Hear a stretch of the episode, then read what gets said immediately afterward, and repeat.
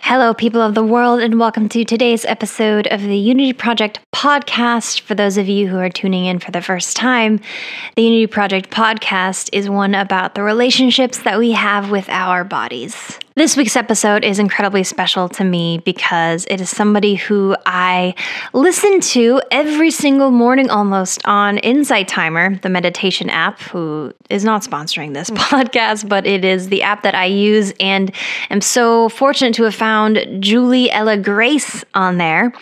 She has incredible meditations and yoga practices and so many things. Julie is a writer, painter, yoga teacher, and she has a passion for teaching and helping others to live more authentically and joyfully. We talked about so many good topics, things from yoga, so much about yoga. She answered all these questions about yoga that I had, like talking about what yoga does to the mind and the body and just why that practice is so special. And we went into a lot about meditation and how she got into that world, and how we don't need to literally be sitting and meditating to meditate, and how just whatever you do that you love is just like meditating for you just like yoga is meditating for her or I or anyone who does yoga, knitting could be meditating for somebody else. And that's incredible. But we also talked about her story and experience with cancer. She was diagnosed at age 19. And before that, she was diagnosed with an autoimmune disease called Hashimoto's, which is actually what my partner Kaylee has. So it was not fun that they have Hashimoto's, but fun to connect the dots and connect her and Kaylee on that. Kaylee actually pops in at the end to meet Julie, who has become such a good friend in such a short amount of time. Julie is incredibly lovely. She has so much just kindness and joy and brightness in her that I can just, oh man, such such a good human. So, yeah, I hope that you enjoy. We talk so much about those things, the body, all the things you can think of. We talk about them probably. but anyway, uh, yeah, so you guys enjoy.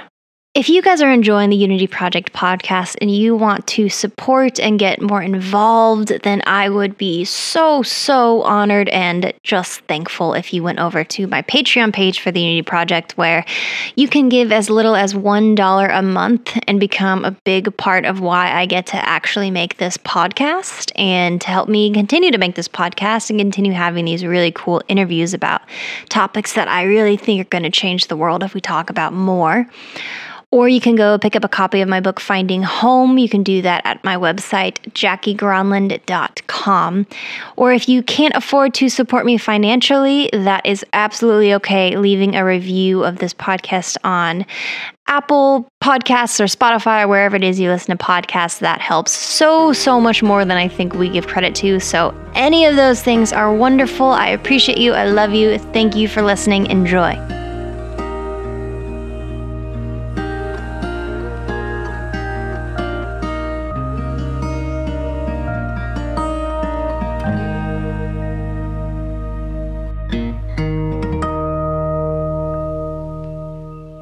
Julie, how is it going over there on the other side of the big pond in Italy? Yeah, it's it's beautiful here, and um, yeah, I don't know what else to say. I mean, it's everything you think Italy would be. oh my gosh. Well, it is so, so great to have you on the podcast. For those listening, I have never met Julie. I would do anything in the world to be able to just hop, skip, and then jump over to Italy right now if everything was different. But we just got to know each other for like almost an hour, and she is so lovely. So, so mm. lovely. And I can't wait for all of us to learn more about your story. Thank you. Yeah. Thank you for having me yeah. here. Of course. So I found I found you on Insight Timer, which is a meditation app, but also you were talking about yoga. They do that too on there. I don't know if I even knew yeah, that. Yeah, yeah. So Insight Timer actually this past year launched live meditation and live yoga classes. So anyone can join they're free um, but you can make donations and yeah they're just they're beautiful you can practice with people all around the world, people in Australia and America and Europe and uh, South America and Africa and Asia. Yeah, I've got all of them except Antarctica. They've all been there. oh, we got to get down to Antarctica, man. Yeah. oh my gosh, that is amazing. Well, I was I was telling her earlier that I jumped on Insight Timer one time and started meditating on there for the first time. And I can't remember, it was either like the first or second one that I heard was yours. And I, there was no going back after that. I was like, okay, every morning I'm listening to Julie's morning meditation because it's just so calming and beautifully written. Oh, thank um, you. But yeah, Julie, how are you feeling about this podcast about the topic of bodies and whatnot? Yeah, I mean, well, as you said, we've been talking for a while before we've started recording, and yeah. um, I think there's a lot that we can say about uh, these vessels that we live in. oh um, man. Oh my gosh. It is definitely a very, very layered conversation, which I'm so excited to hear just just the pieces of your story come together. I was reading a bit of your writing and listening to your spoken word, and of course, as I mentioned, your meditations and whatnot. And so I feel like I have an outline of it. So I'm excited to hear more. But to to start this off, do you want to describe the relationship that you have with your body? um, Sure. yeah, you're so, like, all right. What if yeah. you said no? Uh, yeah. I'm like, all right, okay, yeah. well, that's all then. yeah.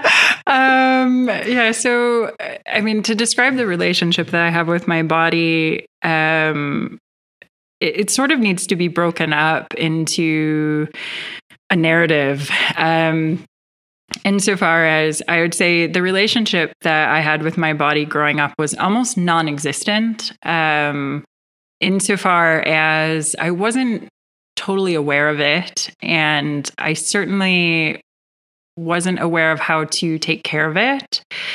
Um, and I also, I think, from that, eventually, I would say that my body had become my enemy. Um, I was bullied a lot growing up. I was quite overweight and you know my family we moved a lot and so it's really hard when you when you go to a new school and you're like labeled the fat kid when you get there and it just always seemed like there was something wrong with me but it was just about how i looked i because i think inside somehow i knew like no like I'm nice. Like there are some cool things about me. Like why are people being mean to me? Ah, it's this. Like it's this body. And mm-hmm. so so then from from there and uh, yeah, I think from there I I developed um you know a difficult relationship with my body which ended up culminating in an autoimmune disease when I was 14, which then had morphed into thyroid cancer when I was 19. And that actually was such a blessing because having cancer at 19 and it was a it was a cancer that so thyroid cancer is a pretty good cancer to get if you're going to get a cancer. Uh, i picked that one. Yes um, because um, you can actually live without your thyroid gland. Modern medicine can be really amazing insofar as this the fact that you can remove this gland from your body and you can take synthetic hormones and it's never as good as the real thing but we can do it and it keeps me alive to this day. And so it had um, the cancer had obliterated my thyroid and it had actually spread in the lymphatic system. And so I actually have a, a scar that um, that crosses from the top of uh, my neck on the right side and it kind of comes down in a nice J shape. So J for Julie, I guess. Yes, J for Julie. and um, yeah. And so, but that was that was a really fantastic experience, which sounds ridiculous, but it was a fantastic experience because it made me so aware of my body. And it made me aware of sort of the mind body spirit connection. I think I grew up in an academic family and I used academics and overachieving at academics as a way to validate myself when I felt like I wasn't being accepted in other ways.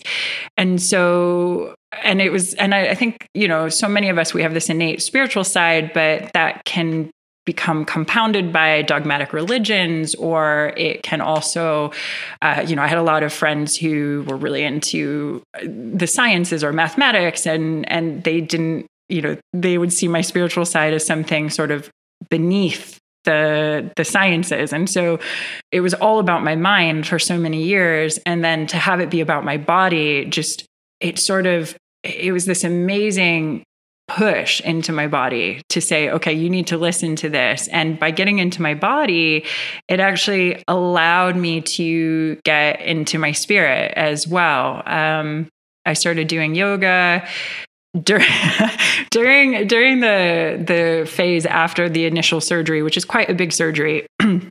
they ended up um, because they had removed the thyroid and they removed 52 lymph nodes. And there's this period where you can't be on thyroid replacement hormones afterward, and you have to take like this radioactive iodine. like it's this whole, you know, it's actually a much smaller procedure for cancer treatment than what so many people go through. But during that time, I felt really awful, understandably. Yeah. and yeah, oh my um, gosh. And and then I was so this was in 2004, and I was 19 years old, and I grew up in northern Michigan. And at this time in 2004, there were definitely no yoga studios in northern Michigan. And mm. my best friend had come home for the summer and and one day I was like, you know, I need to do something. Like I need to move. Like this is like I just I feel terrible all the time. And I was like, Have you ever done yoga? And she was like, Isn't that like that stretching thing? And I said, Well, I think so. I don't know. You tell me. Maybe. Maybe. Yeah, exactly. And so we went to Meijer, which, if you have any listeners in Michigan, they will know what Meijer is. It's basically, and I think it, Meijer's extended past Michigan at this point, but it's basically like a Michigan version of Walmart. And mm. growing up in northern Michigan, there was nothing to do. We would often just go to Meijer and walk around because there's nothing to do. Classic. And, yeah, exactly. And um, and so we went to Meijer and we found a yoga DVD and it was called Fat Blasting Yoga with Denise Austin. And oh, no. and it was not what I know yoga to be at all now, but it started me on that path. It was this 50, 50, 50 minute video and it would take me about an hour and a half to get through it. I would pause it and I would pant and I was like, what is this torture? And oh, yet wow. I just kept coming back to it every single day. And and that was sort of the start of having a healthier relationship with my body, although I would argue that I didn't find any kind of balance in that relationship until my 30s. I think throughout my 20s, it was a lot of polarities and uh, being sort of thrown out into the deep end of the health world and trying to figure out how to swim back to shore. so, oh, yeah. wow. Yeah, that makes a lot of sense. So, kind of what I'm hearing you saying is is growing up you were very much not wanting to be in your body given how you were feeling you were seen and the circumstances so you kind of stayed in your mind yeah. and just found your worth through academics is what you were saying? Absolutely. Okay. That makes sense. So then that leading into um, first the autoimmune disease and then cancer now it's kind of like forcing you to be in your body mm-hmm. if you wanted to like stay alive yeah. yeah. I'm not sure I even had the the option. It's funny because I was 19, so technically I was legally an adult, but my parents made every decision, which actually was quite disempowering for me, I would say through that whole process. Um, yeah, my parents made every decision about where I was treated and they would respond to what the doctors would suggest. Um, I was almost not consulted about it. So I'm not sure. I'm not sure I had the choice of going, nah, I'll just I'll just leave it. oh man. Oh my goodness. Yeah. What, what, autoimmune disease did you have, if you so, don't mind me asking? No, not at all. Um, so I had Hashimoto's disease, which I still technically do know it. Yeah, my my girlfriend has it actually. Okay. Yeah. Yeah, I call it Quasimodo's for some reason. It's just it sounds more exciting to me. oh, I love that. Maybe I should start calling it that. Yeah, I think I It makes it more fun. yeah, for sure. I mean, I think I still technically have it because it's antibodies, but I've never been able to get a straight answer on this. And I kind of almost don't care anymore because I've I've learned what works for my body and I take my medicine as I need to. And it's like, well, the name doesn't really matter at that point, but uh, Quasimodo's does sound much better. it does. Wait, so do you have to take? Um, I know that she had to cut out gluten, and she takes um, some kind of medication every morning, like 30 Mm-hmm. minutes before she eats. Is that what you do? Yeah, this is all correct. I mean, Oh my gosh. Yeah, and so as you mentioned, I'm in Italy right now, and the gluten Oh, thing no. has yeah, Oh, that, that was very traumatizing for for my boyfriend's family for sure. Um, Oh because they're Italian, and so to to kind of go, no, I, I don't. I you know when I Oh first when I first got to them, I was vegan and gluten free, and they were Ooh. they were just like, can, can you please take her back to wherever you got her? Take her back. oh my gosh! Wait, have have you seen the movie? You might not have, but uh, my big fat Greek wedding. oh, I love it. Yeah. Oh my gosh, you know the part where they're like, you don't eat no meat? and they're yeah. so upset. And then she says, "Yeah," but then and then the aunt goes, "That's okay. That's okay. That's okay. I make lamb." Yeah. Oh my gosh, that is so funny. I can't even imagine. First of all, just the personal torture you must go through not being able to eat gluten in Italy.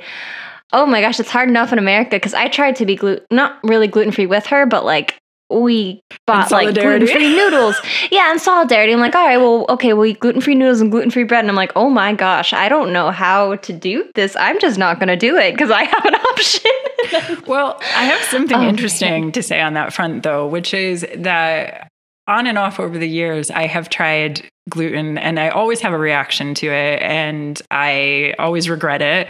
And I'm like, okay, I can't do this. Like, you know, it will be like, I'll be somewhere and it'll be a special occasion. I'll be like, oh, it will be fine. I'll just, I'll just do it. Um, yeah.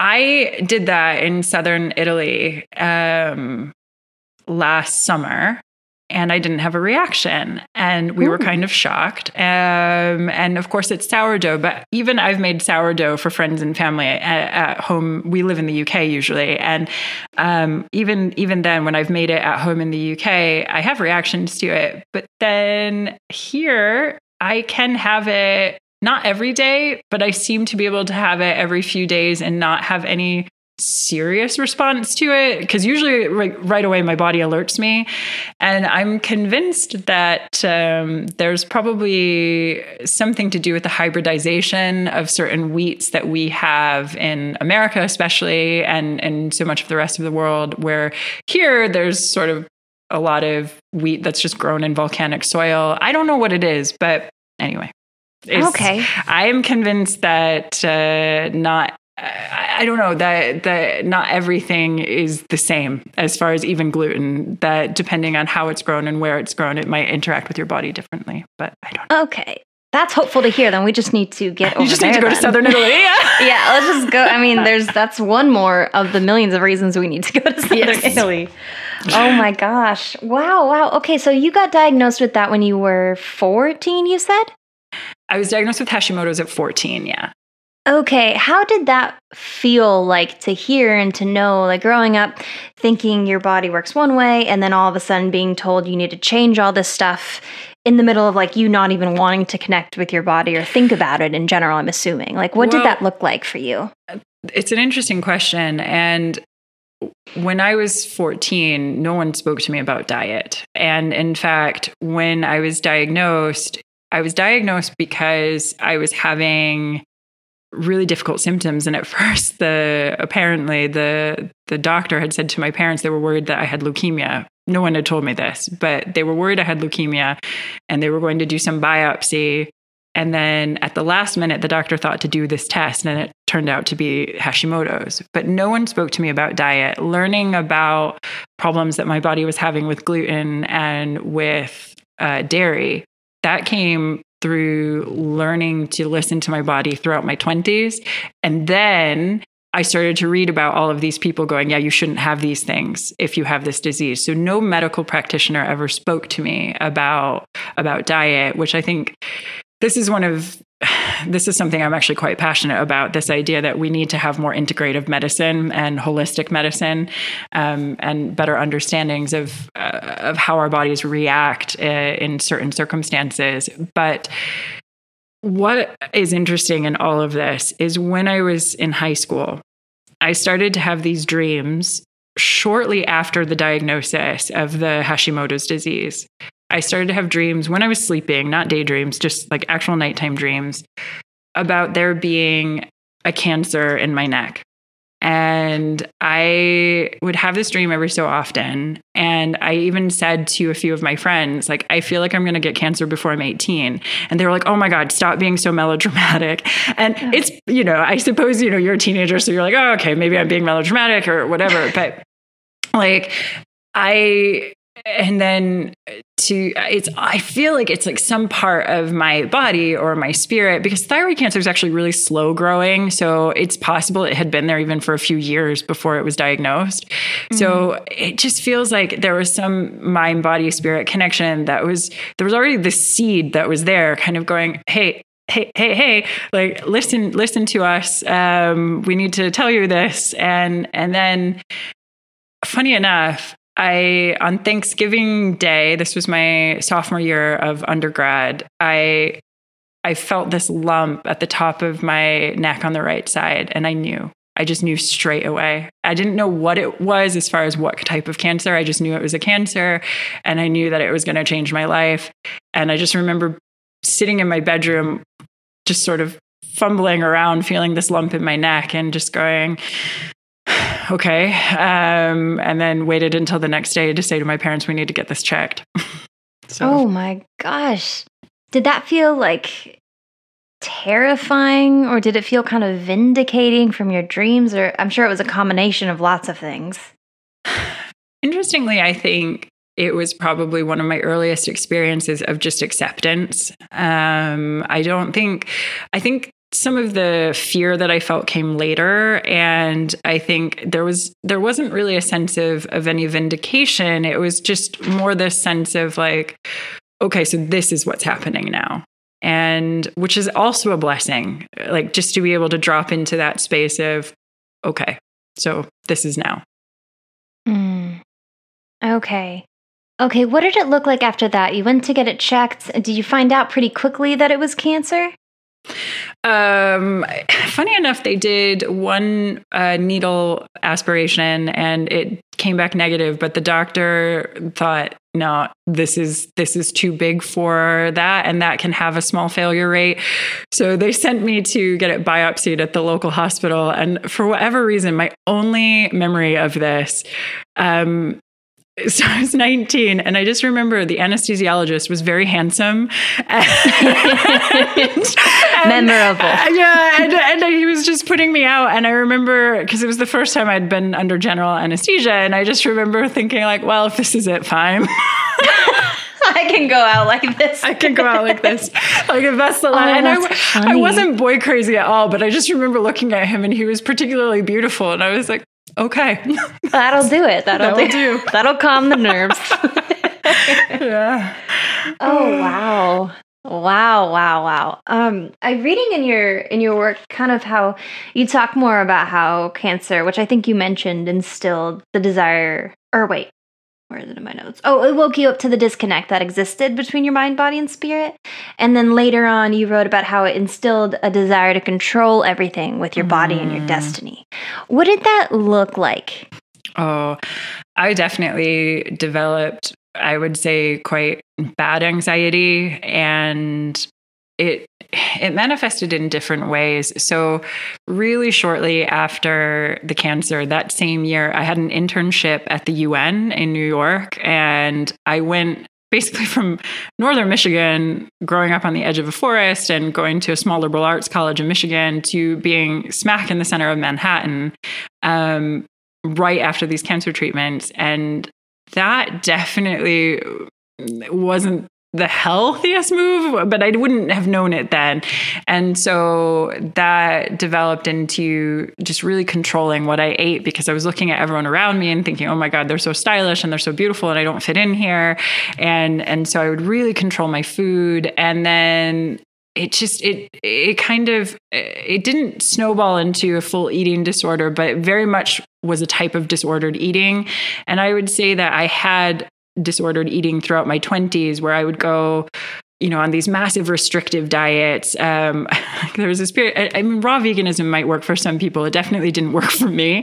I oh. became super neurotic, and um, it was just and and like I would, you know, I did this marathon, and I trained really hard and it, there was no balance. There was just it was like i went from this extreme of having been like this really unhealthy kid to then being like no i need to be healthy. I need to i need to do everything i can to be healthy. And so instead of my body being the enemy it was almost like food became the enemy or maybe the body still was the enemy actually. It was like i never really learned to embrace and to nourish my body um, until until i was in my 30s i would say so so i think yeah i think that fear um, not even of dying, but just of I don't know, just the ways that it manifests. It all continued through through that sense of okay, what can I do to to just control this body and and therefore control my life, which of course mm. is um, not possible. Like we really can't yeah. control life. So Oh gosh, that's so relatable though. A therapist when I was cuz I was in treatment for an eating disorder last mm. year at the beginning of last year and one of the things that a therapist told me about the whole like control thing that was really interesting was she said that uh, we try to control our outside world with our or by controlling our inside world. Mm-hmm. So we think like if I can control whatever's inside of me, like what goes into me, what comes out, like that mm-hmm. whole thing. Uh, then whatever the outside world, which we cannot control, we can control in our brain. And so yeah. it's just this very it, it, makes a lot of sense because it really like i like to see it as a, a survival strategy of course because so many things i just talked last week about how any sort of disordered eating is like a way for women to gain back social power because women who don't fit this social ideal mm. uh, they don't get listened to and they don't get validated or looked mm-hmm. at or whatnot and so in order to be listened to we go to eating disorders or we go to mm. disordered eating or whatever that looks like like over exercising mm-hmm. and it really is just like a way to be heard and seen and so i could just imagine that would like that move combined with oh you just got news that you have cancer. Oh my gosh. Like it makes so much sense that you moved into that kind of world to try to get by. Yeah of course. And i i totally agree with what you're saying about this idea of of it being about being heard right? Like um and bef- before we started recording, we talked a little bit about this idea of the energetics of the body. And when I told one of my yoga teachers, this is actually one of the men who trained me in my yoga teacher training. When I told him about having had the thyroid cancer, he actually said to me, Did you feel like you didn't have a voice growing up? Oh, wow. And I was like, huh, funny you should say that um, because I definitely didn't feel like I had a voice growing up. And I think, you know, of course, you know, sometimes a cigar is just a cigar, but I've really come to believe that the body often in so many ways, right? So, you know, in what you're saying about you know using an eating disorder as as this sort of roundabout way of trying to be heard trying to be seen. And then in the same way that sometimes when we're not heard or seen we manifest illnesses in certain parts of our bodies. Um, even even things like so in in the yoga community one of the things we talk about a lot is the idea that grief is something that can manifest in the lungs or fear is something that you know might show up in the kidneys. And for some people this sounds like nonsense. Um, or that the hips are the junk drawer of the body, which I really, having taught yoga for 10 years, I can testify to the fact that that is true. Like you can put someone into a hip opening position and they will just suddenly start to cry. It's like something mm-hmm. releases. Our bodies store so much. And I think, you know, for me also, like I had this I was saying to you before, like I, I had this really big belly growing up. Like I, I just, it was like this particular shape that almost made me look like I was pregnant, even though I was little. And, um, and I really now thinking about it, think it was, it was almost like my body was trying to protect me trying to trying to protect those vital energy centers you know our core is I mean, if you think about cats, right? Like you don't mm-hmm. pet the cat's belly. They don't like when you pet their belly. They're just showing you their belly because they trust you because there's there's so much vulnerability. All our vital organs are there. So they're just showing you like, yeah, I trust you. Don't touch. And, and I think, and I think, know that. Yeah, now I get why I yeah, got clawed. Yeah, because you're a dog sense. person too. I mean, I love oh, both. Oh, yeah. I, I, and I'm a massive dog person. And I, I mean, mm-hmm. I have both mm-hmm. dogs and cats. Dogs will let you pet their belly, like they're a bit more trusting. But I mean, all day. But that that showing of the belly, right, is is about vulnerability. It's it's that's that's their way of showing that they trust you or that they're being submissive, depending on the scenario.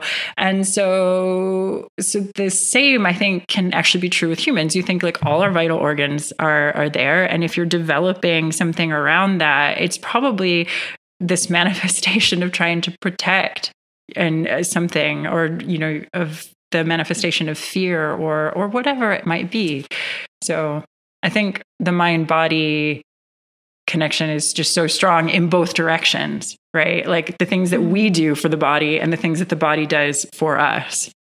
Yeah. Oh i love i love that.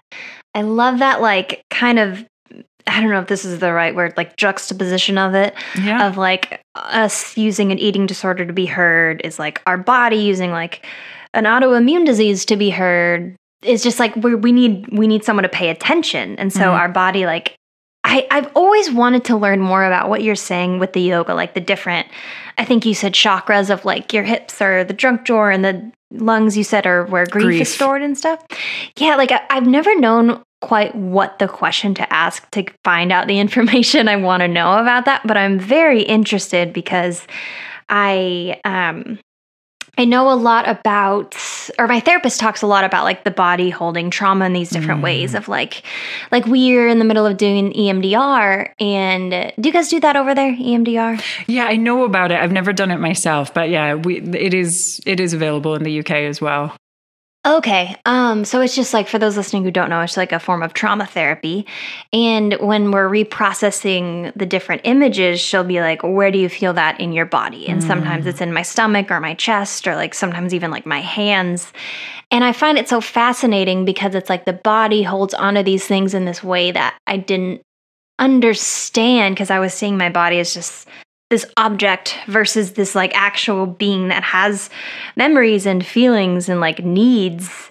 And so when you talk about that with yoga, with like, I don't know, I'm so interested in yoga. I, I've been doing it for a while, but I've never learned like the actual meanings and whatnot behind. I've, I've only learned like this is this pose and this is this pose and so uh-huh. on and so forth, but I've never actually like studied what yoga is and the different types. You what was the kind of yoga that you said you practice? So I teach something called Kripalu yoga and I always make this really lame joke about it because Kripalu is spelled K R I P A L U and so many people when they look at it they're like cripple you?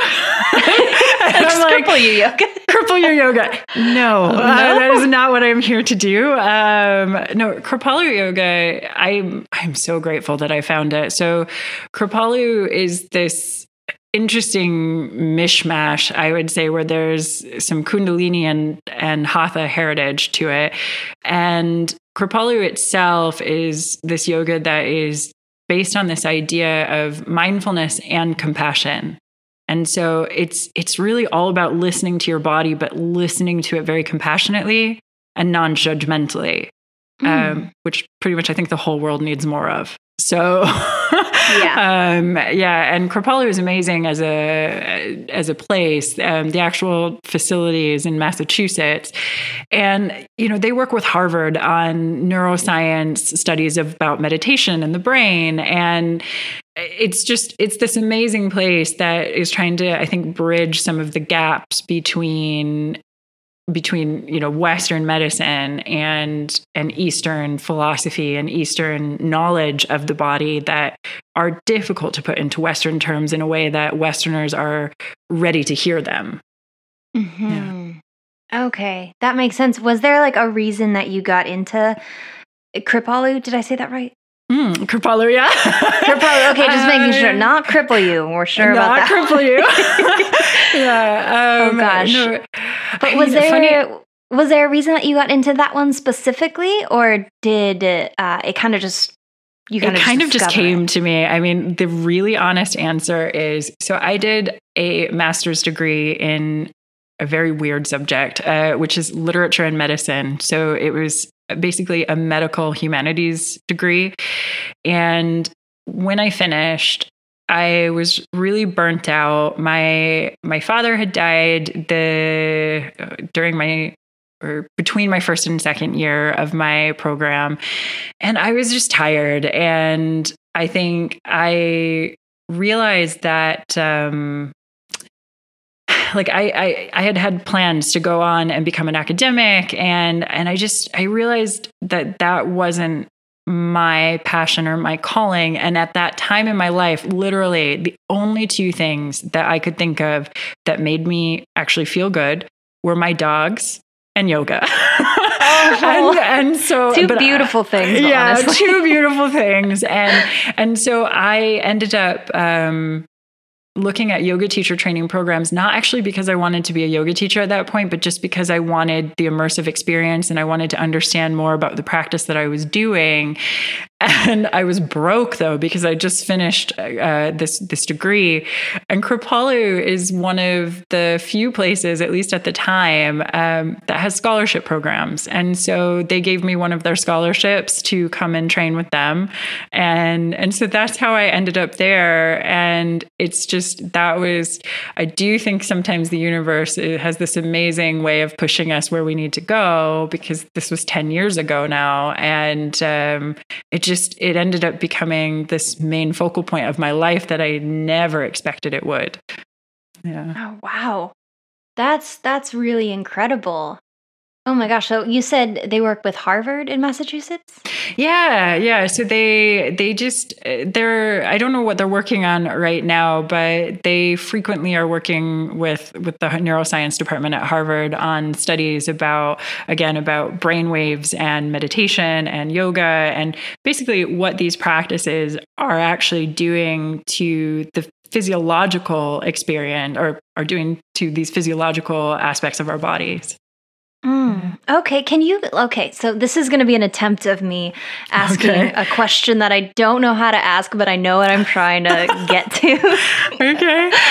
Oh my gosh! So let's let's see if I could do it. Uh, so you're talking a lot about like neurology and the brain waves and whatnot in relation to yoga and meditation, right? Mm. Um, how would you? Let's see. How would you like say like if you have like an example of like a specific yoga pose or something and how that would affect the neurology or the brain waves or like what happens Ooh. in your body when you do different things in yoga or meditation? So I think with meditation we know that we we can see the brainwave shifts much more readily um, with regards to mindfulness meditation and even um, just uh, gratitude meditations. Actually, there's been interesting studies on the way that gratitude affects the brain, and of course, gratitude also affects our well-being day to day. Um, which I guess you know since you were listening to. It's very kind of you that you have been listening to that that gratitude yes. meditation that I put on Insight Timer a few years ago. Um, with regards to poses, I think it's trickier to talk about whether a pose would affect the brain, and I actually don't know of any particular study that says this pose does this particular thing for the brain. Um, it's easier to talk about poses with regards to um, obviously the the muscles and the skeletal system, but also with regards to maybe how it affects certain organs um, and uh, like um, again coming back to this idea of the energetics just i think unfortunately when it comes to things like this sometimes it's difficult to to make studies that are scientifically viable that you know have double blinds or are um, repeatable. And the, so there's this joke in the medical community about how you're not really supposed to use anecdotes, right? And uh, you know, particular stories about patients um, as examples of the way something works. And yet, if you go to a medical conference, it's like everyone's kind of like half asleep when someone's presenting until they tell an anecdote. And then everyone wakes up because it's like oh. that's where it's interesting because we're humans and we are narrative based. Um, and so I know anecdotally, just in my in, in my teaching practice, I've come across a few people who had a lot of um, grief that they were definitely holding in their either in their lungs or their chest. And then certain poses would just make them cry, which is a fantastic thing because it's it's that starting of a release. And I don't know what that does to the brain waves, but I also know that I don't, that, you know, that saying that you always, I, I don't know anyone who doesn't feel better after a cry. so yes. yeah and so so yeah so i i actually I, I, I wish i could i wish i had something where i could go yeah this pose does this for for your brain. But i think it's more the meditative quality of a yoga practice of of being in your body of of of just dropping into the present moment that that's where we mm. see the effects on the positive effects on the brain waves. So. okay. That makes sense. So it's kind of what you're saying, like the meditation side of yoga kind of similar to like just doing um, a meditation like the ones on Insight Timers where we're just sitting still and listening to the guided meditation or um, the ambient sounds or something. That is actually what affects the brain during yoga? Well, I think like it's the focus. if you're in that mind. Yeah, it's the focus, and and it's not just yoga or meditation that can do this because, of course, many things can be meditative. Um, if you're an oil painter, that can be meditative. I don't know if you've ever come across Ram Dass, but he was this amazing teacher. He died last year and he he actually did all these studies on LSD and consciousness at Harvard in the 60s with Tim Leary. Mm. And they were professors at Harvard, and unsurprisingly, they got booted out of Harvard.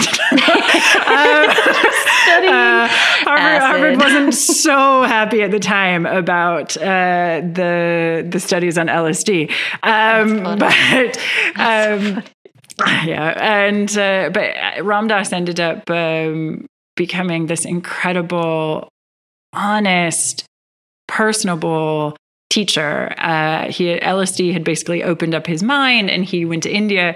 He ended up with a guru. He didn't really want a guru, but he ended up with one, and that changed his life. And then he became Ram Dass, and he wrote the book "Be Here Now." Which has sold millions of copies, and all that money that he made from it, he didn't actually make. He gave it away.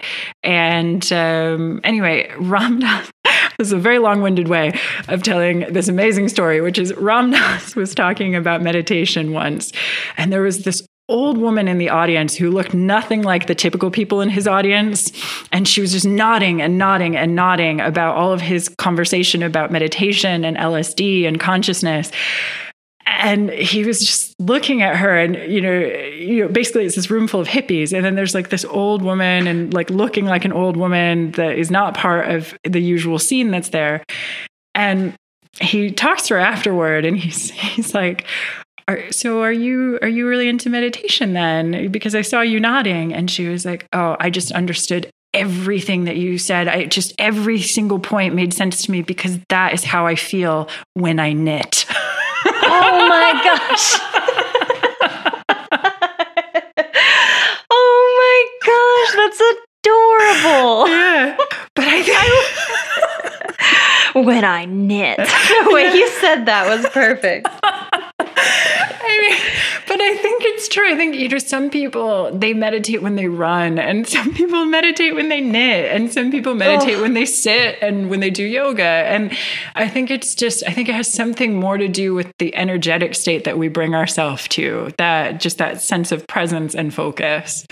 So Okay, the ener- that I think that is probably what I'm trying to learn more on is the energetic type stuff. When, is that kind of in this similar theme of like when people talk about chakras?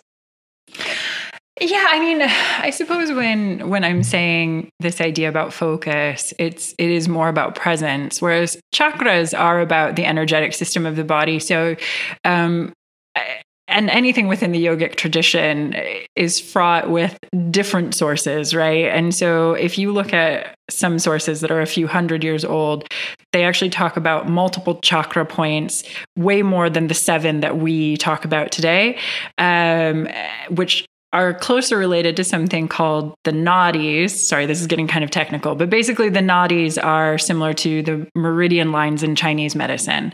And so mm-hmm. there's a, for example, there's a breathing exercise that you can do in yogic breathing or pranayam, and it's called nadi shodhana. And it's this alternate nostril breath. And in Ayurvedic medicine and in yogic traditions, it's believed that this breath helps to cleanse the, the nadi points throughout your body or the meridians throughout your body. And then, of course, the chakra points are those main points that basically run up the spine. Um, and they're each associated with different emotions, they're associated with different frequencies, actually. And for some people, again, it all sounds a little um, far fetched, but actually, we are uh, across the board in the world starting to learn more about sound healing, for example. And we also know that glands and organs actually have vibrations.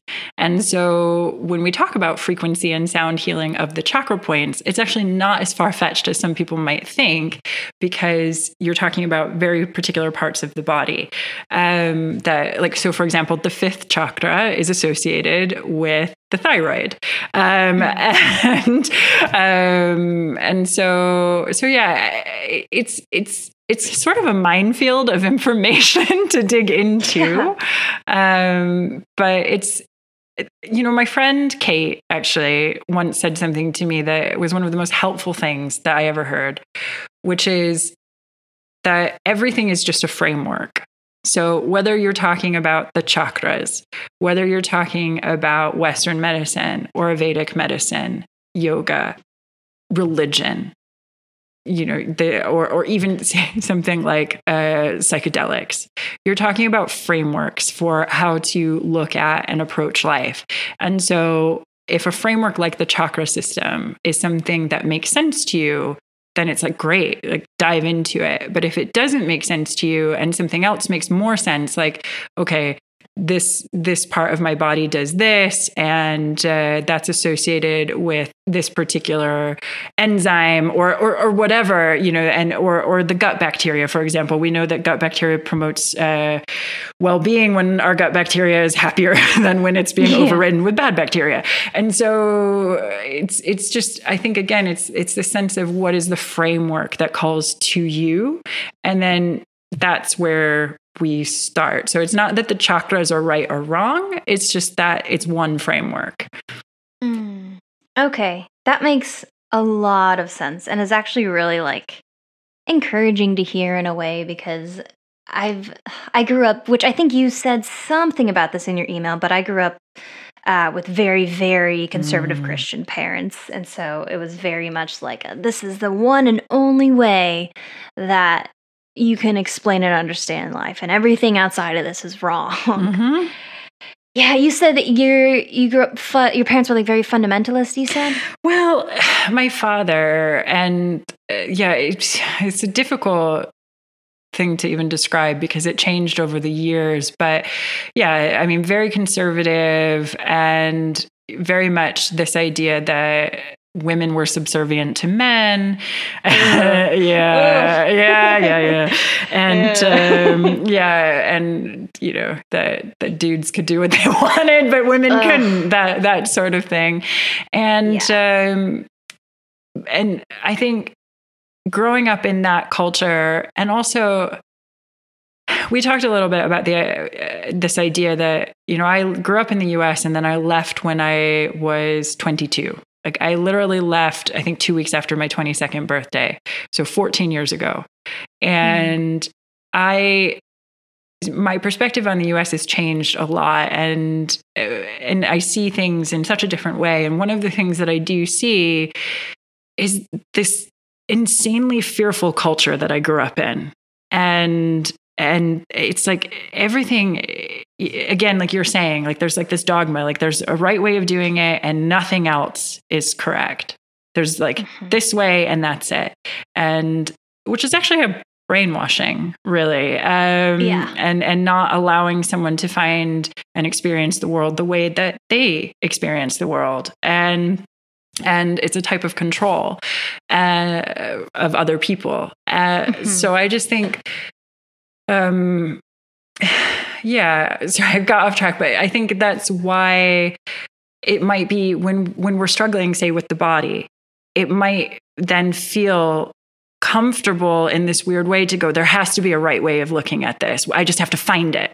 right mm-hmm. like it's like oh i just have to find the, the right thing to do if i just eat that superfood or if i just uh just just cleanse my gut in this way or or whatever and it's because we grow up with that idea that there is like some absolute right way that you have to do things and if you don't do things that way then you're wrong and the thing that I have found is that that's just not true. Like, like you know, like yeah. there are so many things that that help people and that heal people across the world. And to to think that there's like one right way is just doing such a disservice to everyone. Um yeah yeah. Yeah that that makes a lot of sense because I guess like from my backgrounds, I guess like as an example at least speaking on what you're what you're getting at, like I grew up in a similar way with you as um, my parents taught that like the men's like the head of the house, mm-hmm. the woman's below, and like men can do this, woman can do that, and like women have to like cover up and hide our bodies, and that's just mm-hmm. the way that it is. And we were taught a lot of like kind of like honestly taught to like be ashamed of our bodies and to not be too sexual but don't be um, too prude and like there were like these very very strict guidelines that didn't offer any sort of freedom for anything but i guess for this conversation specifically about like the body um, so hearing you talk about how your friend Kate mentioned like everything's just like a framework and there's all these different ways of of seeing life and ways you can express and experience your body and there's not this like black and white option that you have to choose between but it just it sounds so freeing because yeah. we're all so different like we're the same but we're so different in how we experience life and it's yeah. just not like a one size fits all type of thing no and i mean so i I definitely have been better able to cultivate my own sense of spirituality over the years. Um, and again, that sort of beautifully came through this idea of the body. And Ram Dass actually has has this quote where he says, "There are many paths to God." And I don't even know exactly what I believe about all of this, but one of the things I another Ram Dass quote is that he said, yeah, I, I just love Ram Dass. Um, I've never heard of him, oh, so I have amazing. a lot of reading to do. Oh yeah, he's oh, beautiful. Wow. He, he's just beautiful. He's so honest and he just laughs all the time. And he, one of the things um, that he says at some point in one of his talks. Um, I mean, there's a podcast of Ram Dass actually, but it's they're just talks that have been from like the 60s, 70s, 80s, 90s of his that have just been put onto onto podcast audios now. Um, mm. But one of the things that Ram Dass says also is this idea that everything is just God interacting with God, and mm. and I really personally have a feeling of that like it's like when when i become really present to the world it's it's actually really beautiful like everyone is beautiful everything is beautiful and you know we we sort of inherently know that it would be really boring if we were all the same and yet yeah. and yet we're we're kind of taught to be like to force ourselves into particular molds that might not be who we are. And for me personally, one of the things that I have really come to understand is that being myself and seeing the world the way that I do and interacting with the world in my authentic way is actually the greatest gift to the universe than me trying to be something I'm not or to find some right answer because actually it's all just experience. Like everything is just being here now and just experiencing being in your body and experiencing loving being in your body and even experience hating being in your body because when you know we would not understand light if we didn't have dark right? Like mm-hmm. if we didn't have night, we would not actually understand day. And so I th- actually think that when we go through these extremes, when we when we feel like just so I don't know, bereft or frustrated about our bodies, it actually paves this incredible path to loving your body and loving movement. Um, and it's just all part of experience, right? And so, this idea that there's one right or wrong way um, to me is actually sort of a disservice to the spirit because there there there's only experience Our you know we're just experiencing this really strange planet you know whatever consciousness is like we're just kind of here and, yeah. and and and so to to be here with our experiences um I, I think is actually what matters even more than than trying to find any sort of correct way of doing anything. Oh yeah. That is really, really, really wise. Oh, very, very wise. Oh my gosh. I want to read everything Ram Dass has written. How do you spell that? It's R A M and then space D A S S. And right. the book Be Here Now is so trippy. It's so trippy. It's just like text and images and strangeness. And then he wrote a book. I actually wrote, I not wrote, I read this book first, which is this book called living the Bhagavad Gita, which is the the Hindu sacred one of the Hindu sacred texts, um, and it's called Living the Bhagavad Gita: Paths to God. Or no, the other way around: Paths to God, Living the Bhagavad Gita, and mm.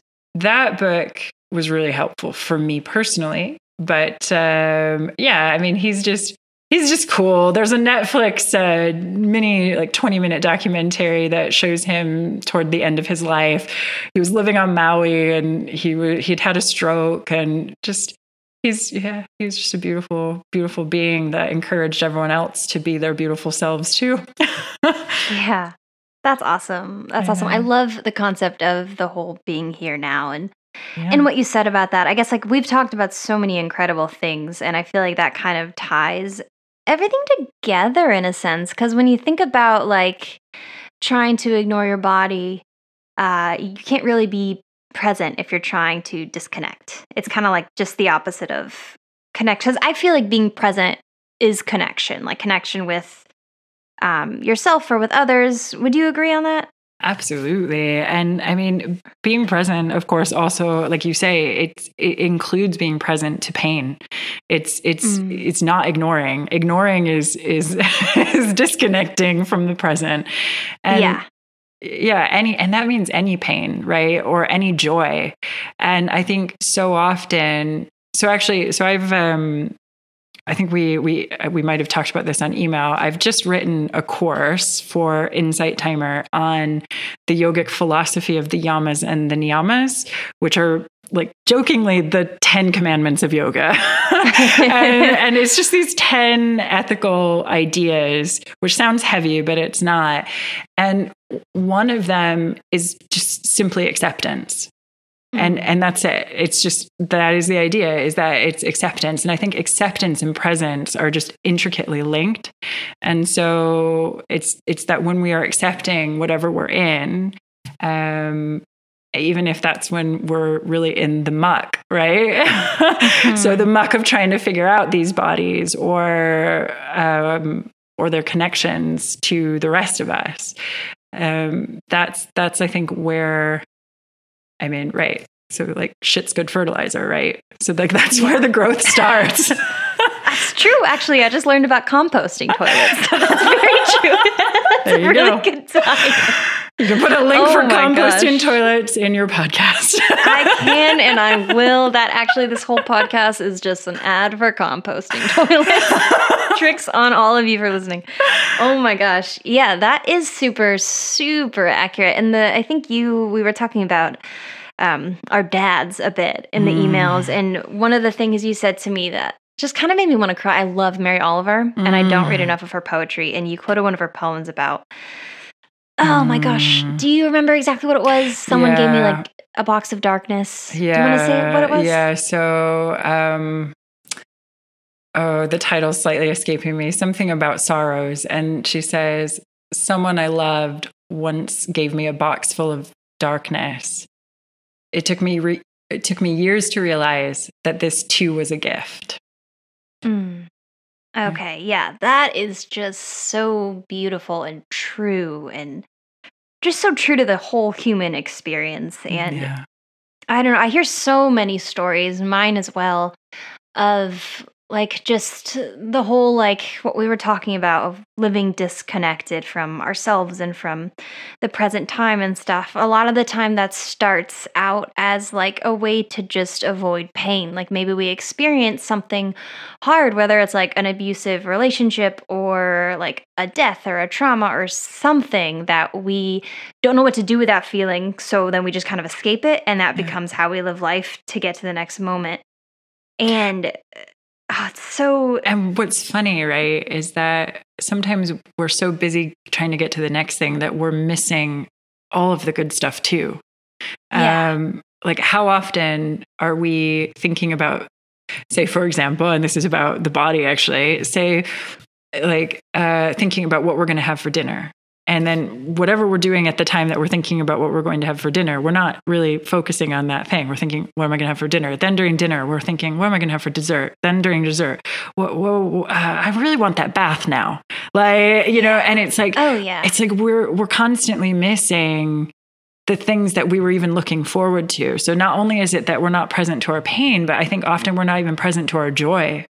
Um, And so I think the body is actually really fantastic for grounding us into the experience of being here now. Like we we have these sort of dense forms on this dense planet and and I say that because, you know, we're starting to understand that everything is waves. Like even the table or whatever, you know, your microphone might be sitting on, even even that is made up of waves. And so it's like, okay, so they're just dense waves. and Mhm. and so it's like, you know, we have just this limited time here on on earth. And are we really going to spend it missing it? And so the body is kind of great actually at making us stop and go, no, smell this. Like, you know, like literally like smell the roses, but like like taste this, smell this, like experience this, like cuddle your loved one, pet your dog. Like, I mean, what's more amazing than like petting a dog, you know? And- Nothing- Yeah, nothing right. yeah. And and and like all of these these things, our sensory experiences, I think, are just these almost like these sirens calling us to to drop in, to just be here. Just be here. That's it. Mm-hmm. That's what. I think. Wow, that's a really great way to explain like I don't know just just about the body keeping you present. I've never really thought about it in that way because if we were just like these minds like mind bubbles going around the world, like how are you going to experience anything when you're missing all your senses and you Yeah. need your body for all your senses and you need to be connected to like feel your senses and oh my gosh, there's just so much, so many things, Julie. This is like I feel like I am reborn with so much information right now that I want to know more about. oh, I'm glad. I'm glad.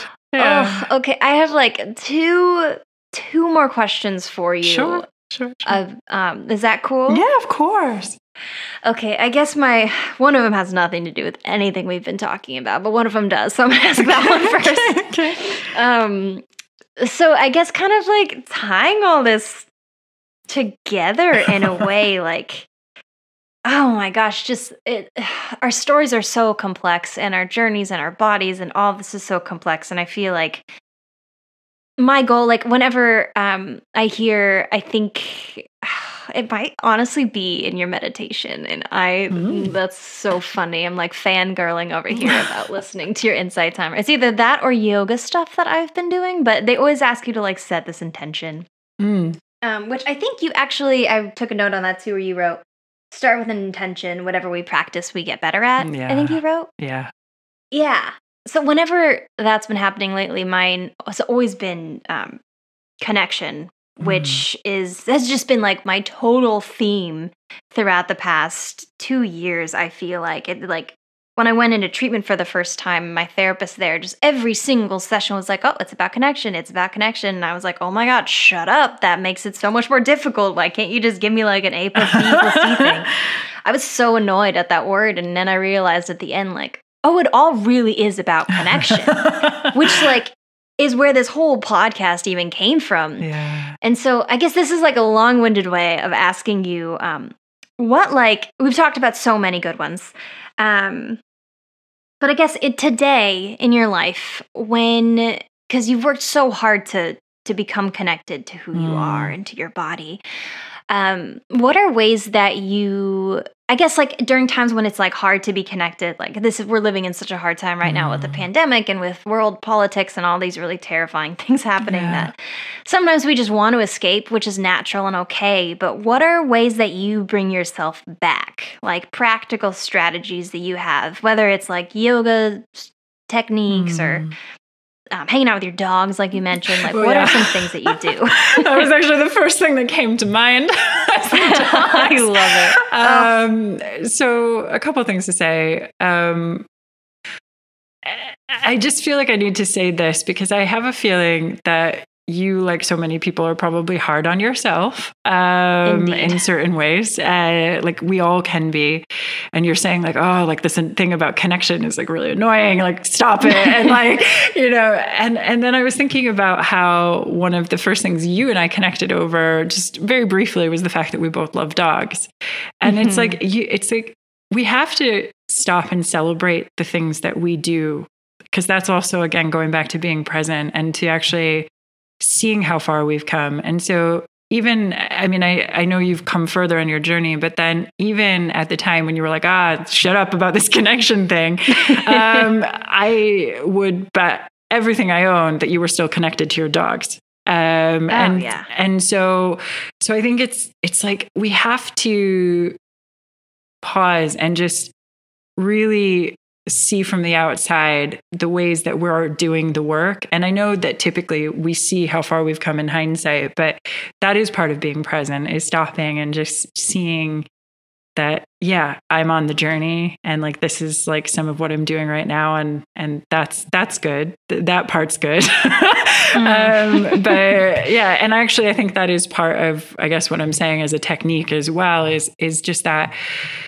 pausing. And of course the breath is the number one technique for dropping into the present just pausing taking a deep breath. And actually one of the ideas that occurred to me in the last few months that has actually really blown my mind is how connected we are to absolutely everything. And so by that i mean if you pause and look at something in front of you, an object. So, say a microphone. I'm assuming there's a microphone in front of you. If you think about all the people that went into making that possible, that that's in front of you, it's it's innumerable. I mean, like the people who who gathered the metals, the people who designed it, the people that made all of the technology, the people who transported those things. Um, the fact that you had to earn the money somehow to then buy it, um, and and even the fact that 50% of the oxygen on the planet comes from the ocean from, comes from photosynthesizers in the ocean like phytoplankton. So like even if you're, you know, even if you're in like the desert, you are still part of a global ecosystem. And so I think it especially during the pandemic, it's helpful to pause and think that we are connected to so many beings who have lived before and might not even be alive now um, through their ideas, through their technologies, and we are connected to so many people we will never meet. Like who who made your clothes? You probably don't know them, and yet you wear these clothes. And so I think I think just remembering the ways that we are connected, even when we're feeling disconnected, that's one. And then, of course, connecting to animals, obviously, that's that's like top priority in my world. But then, Absolutely. you know, also then that again, just connecting to the breath. So breath, animals, and then just being aware of everything in your surroundings and how deeply that connects you to to the whole uh, the whole planet, the whole ecosystem of everything, really. Wow, mm-hmm. that is a beautiful answer that I have not heard anyone say anything close to that on this podcast. And I'm so, I love that. Oh, just like really zooming. I don't know if it'd be zooming out or zooming in, probably zooming out to see like even just how you talked about who made my clothes and who made this microphone and how kind of looking at the things that we are connected to just as is. Yeah. That's really, really great. That probably ties really well in with um, your gratitude practices and stuff and just For recognizing sure. like what is in front of us. Yeah. Yeah, absolutely. Yeah, I think I actually take the gratitude. That's horrible. I was just going to say, I think I take the gratitude practice for granted in a way because oh. not because I, I, I, don't do it, but because actually that is the nature of a practice, right? Like when we practice something, it starts to become part of us. And uh, yeah, it is very much uh, yeah connecting into the breath connecting into what we have and and doing it with that sense of of gratitude and awe just this awe of mm-hmm. oh my god what what, what is this life thing that we're doing here right now okay so mm-hmm. yeah Oh my gosh, that is amazing, amazing. Julie, before I ask you this last question, okay. uh, my girlfriend recently got home and I'm dying for you to like kind of talk meet her just because you guys share Hashimoto's. Can I have her come say hi yeah, really course, quick? Of course, of course. Okay. Kaylee, will you come in here? she is not expecting this. Will you Hi. meet Julie? Yeah. okay. She has Hashimoto's. Oh, cool. Hi, Julie. I hear you have the elusive Hashimoto's. Yeah, I do. When when oh, were you diagnosed with it? uh, last year at like was it October or November? Oh. Somewhere in there. Time? Yeah. So this is new oh for you. Oh, gosh. It's very new. Uh-huh. Yeah. How are you finding it? Um I don't know. I I've with the changes I've made and I'm on um Synthroid, so mm-hmm. the medications helped yeah. a lot. Oh, but oh, with the changes I've made, I cut out gluten. Yep, I heard. Together, we talked about gluten. Yeah, it's sad. she lives in Italy. oh no, or she's there right now. I'm so sorry. That's horrible. Um, um, but with cutting out gluten and um, and then also taking the meds, it's been helping a lot. Mm. I notice I still have, which I'll probably have forever, but I have like good days and bad days. Yeah. Um, some days I'm like, oh wow, why do I feel like somebody just drained all the life out of me? Mm. um, I, I mean, but, I've been dealing with it for a long time. I have to do the math. I'm like, I'm 36 and I got it at 14, so like 22 years. Um, oh, and so, oh wow, you got diagnosed early. Yeah, but what the one thing that I have definitely found is that I think the first few years are the hardest in a way because sometimes they have to change your meds and you might end up um, finding that there are different things that work for you or certain foods that trigger certain things. Like dairy is mm-hmm. also something that isn't so great with it. Um, mm-hmm. but yeah i think just jackie and i've been talking a lot about being present. So it's just like that thing of like being present to the experience and then responding to it. Yeah. but, but yeah, it can it can take I think a few years for it to kind of balance itself out in a way. Well, Julie, you've been so lovely. I was so excited when I heard Kaylee get home because when she told me, she just said, you said originally you had an autoimmune disease. Yeah. And I was like, wait, what is it? And then when you said Hashimoto's, I was like, oh my gosh, Kaylee has that. I do. I have that. oh, I'm sorry. But okay. anyway, my one, my you can stay for. Oh, whoops, hold on. My headphone came out. Okay, my the last question I have for you. I Kaylee loves this part of the podcast. you can stay if you want. okay, I'll stay. Um, but Julie, would you rather? I have to think of this question because Oh, I dear. did not prepare. So here we go. Let's see what happens. Um, would you rather have a pet seal who? Wait, sidebar, really quick. Have you seen Perry the or um, Phineas and Ferb? No.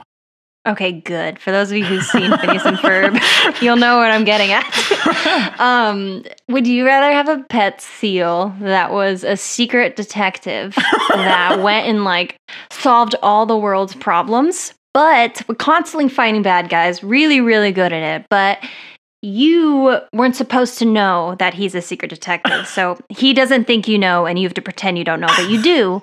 So, like, it's kind of just this, like, in the back of your mind, you're like, my pet seal is a badass solving problems, fighting crime, but you can't tell your friends. Like, no one else gets to know about this. You can't even talk to your seal about it. Okay.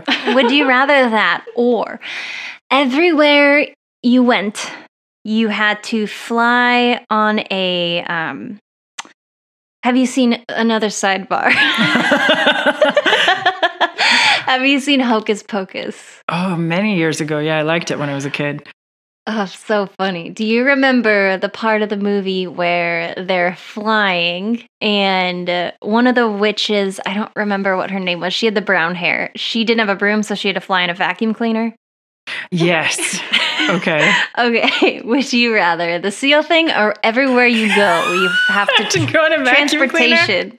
Yeah, like fly in a vacuum cleaner. And if you're afraid of heights, we can figure that out. You can like the vacuum cleaner can use wheels, You but can stand on it like a scooter. yeah, like a scooter. And it's a super cool vacuum. It's like got flashy lights, it's got Bluetooth speakers. It's like really cool, but it's your only option. Oh God, I can see how both are gonna get me like internationally in trouble, right?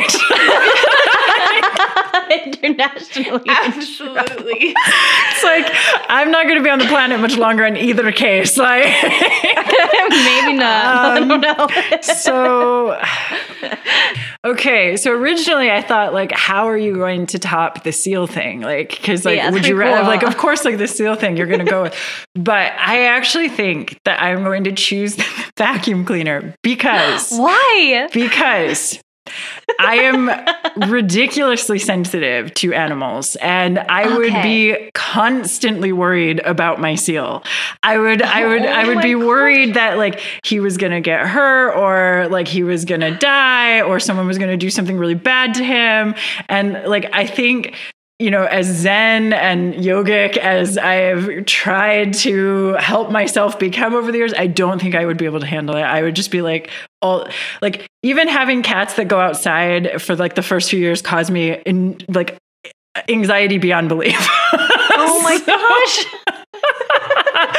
and That so, makes so much sense. so so I think the vacuum cleaner it would be like I'd I'd have to like you know how they do like the the the um like the SUP the what are they what are those called the the the paddle boards. Yeah. yeah.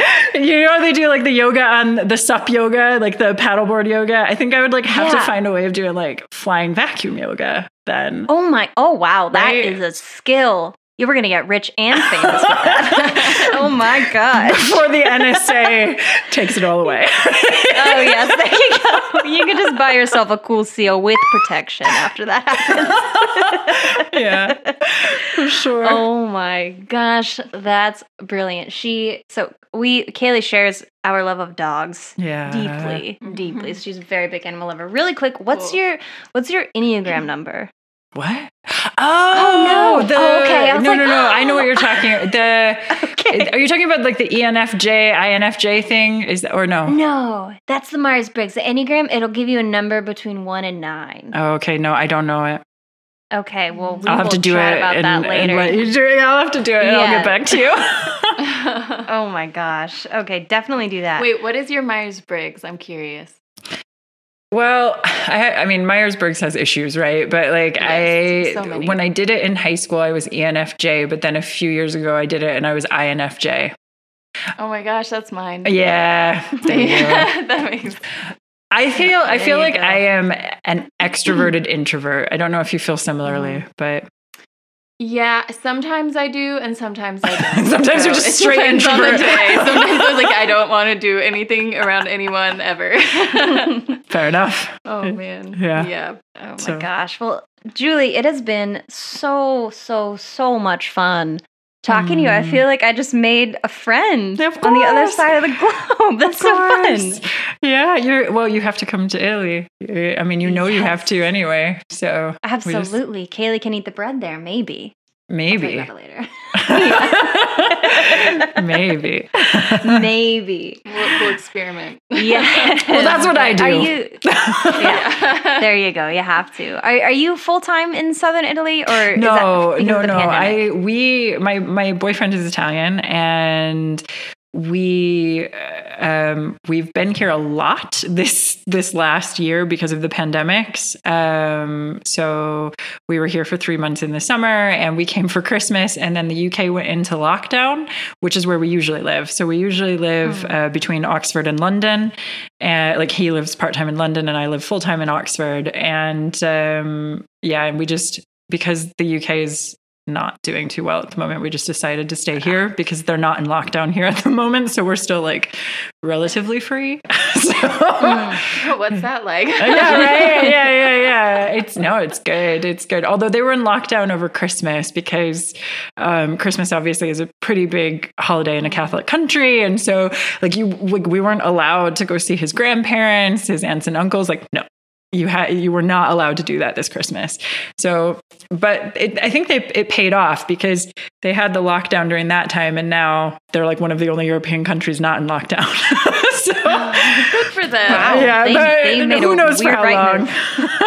Yeah. Yeah. Well, when the world gets somewhat normal, we are 10 out of 10 trying to go to Europe. So Definitely. wherever you are between those places, or if you're in both. um, yeah, well, I don't know how that you're welcome. possible, You're welcome in either.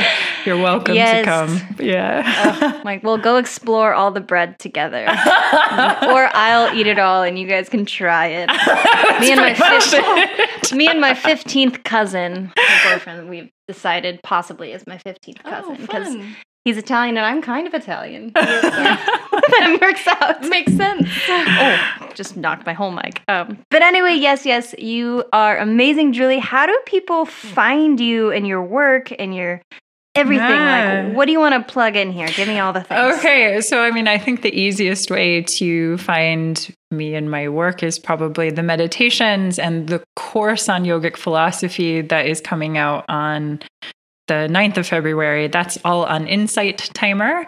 Um, so you can, I can send you the link for that. Um, but yeah, so that's under Julie Ela, E L A, Grace, and you can find me um, on social media under that name as well, though I'm not particularly prolific with social media. Um, so, so yeah, I think Insight Timer is probably the number one way, and uh, I'm currently revamping a website which will also be under that name in the very near future. So, Okay. Is that the website that I stumbled upon? no, um, I'm making a new Oh. one that is sort of combining my yoga and writing and meditations all into one website. So that's going to be julieelagrace.com, but I'm guessing it's going to be another month before that launches. So, Okay, well, keep us posted. I'm going to put that. Is it cool? Should I put that link below so if a month passes and it happens, people can find it? sure. I mean, that will give me motivation, won't it? Like, finish it. Yeah. You're like, We're going to do this now. Oh my gosh, sorry to give you an accidental deadline, but we're all so excited. It's all Oh good. my gosh. Thank you. Yes, well, I will put all of that in the description box below. And yes, please send me that link. I'm not kidding, everyone listening. You can ask Kaylee. I listen to your meditations like almost every morning. I, I listen to the nighttime one too, I think. Mm. Um, yes, they are so lovely. So thank you for all of your yeah, all of your words and work and um you teach yoga. Is that just on the Insight Timer or where? No, no, I teach I yoga on Insight Timer, and I also teach. Um, well, that has been the blessing of the pandemic. Is now I teach online as well through Zoom. So those are through my website. Um, so yeah, so you can find me for teaching yoga either on Insight Timer or also just on my normal website. And uh, Yeah. the one, the one that I did stumble upon. Well, I have two. Um, I have a I have a Oh. yoga website which is sanctuarygrace.com and that is what most of my yoga clients know and that's where they come to me for yoga. Um, and then I also have my writing website um, which is under my my uh, given surname Belitho, but I don't use that really anymore because it's rather unpronounceable. Um, so, yeah. Okay, amazing. Well, I will also put those below and will be visiting them myself. So, Oh, thank you. yes, of course, Julie, thank you so much again for spending your evening with us. Now, I don't want to ask how late it is over there. I'm curious though, how late is it? It is 1101. Oh boy. Okay. It's all well, right. I'm glad that you said you like the night I do. I do. I am not a yogi in that traditional way of like people who get up at 5 or 6 a.m. and do yoga. Like, no. Ah, I don't understand So- that. So I got you. But thank you for spending your, your night with me and for sharing all of the really wonderful things. I can't wait to put this out. And I can't wait to hopefully someday be on that side of the world and get to say hey. Yeah. Well, if we come to. Nashville, we'll have to see you too. Oh, please. Yeah, we're actually, I don't know how much longer we're going to be here. We're about to renovate an RV Oh, and travel around the country. And ex- Kaylee's a travel nurse. So, somewhere in the US, wherever you end up, maybe we'll just drive to you. Sounds good. okay. yes, yes. But you have a wonderful rest of your night. And I will talk to you and hear your voice on Insight Timer and all the other things. Thank you so much. All right. Well, have a beautiful Bye. rest of your night too. We will. Bye.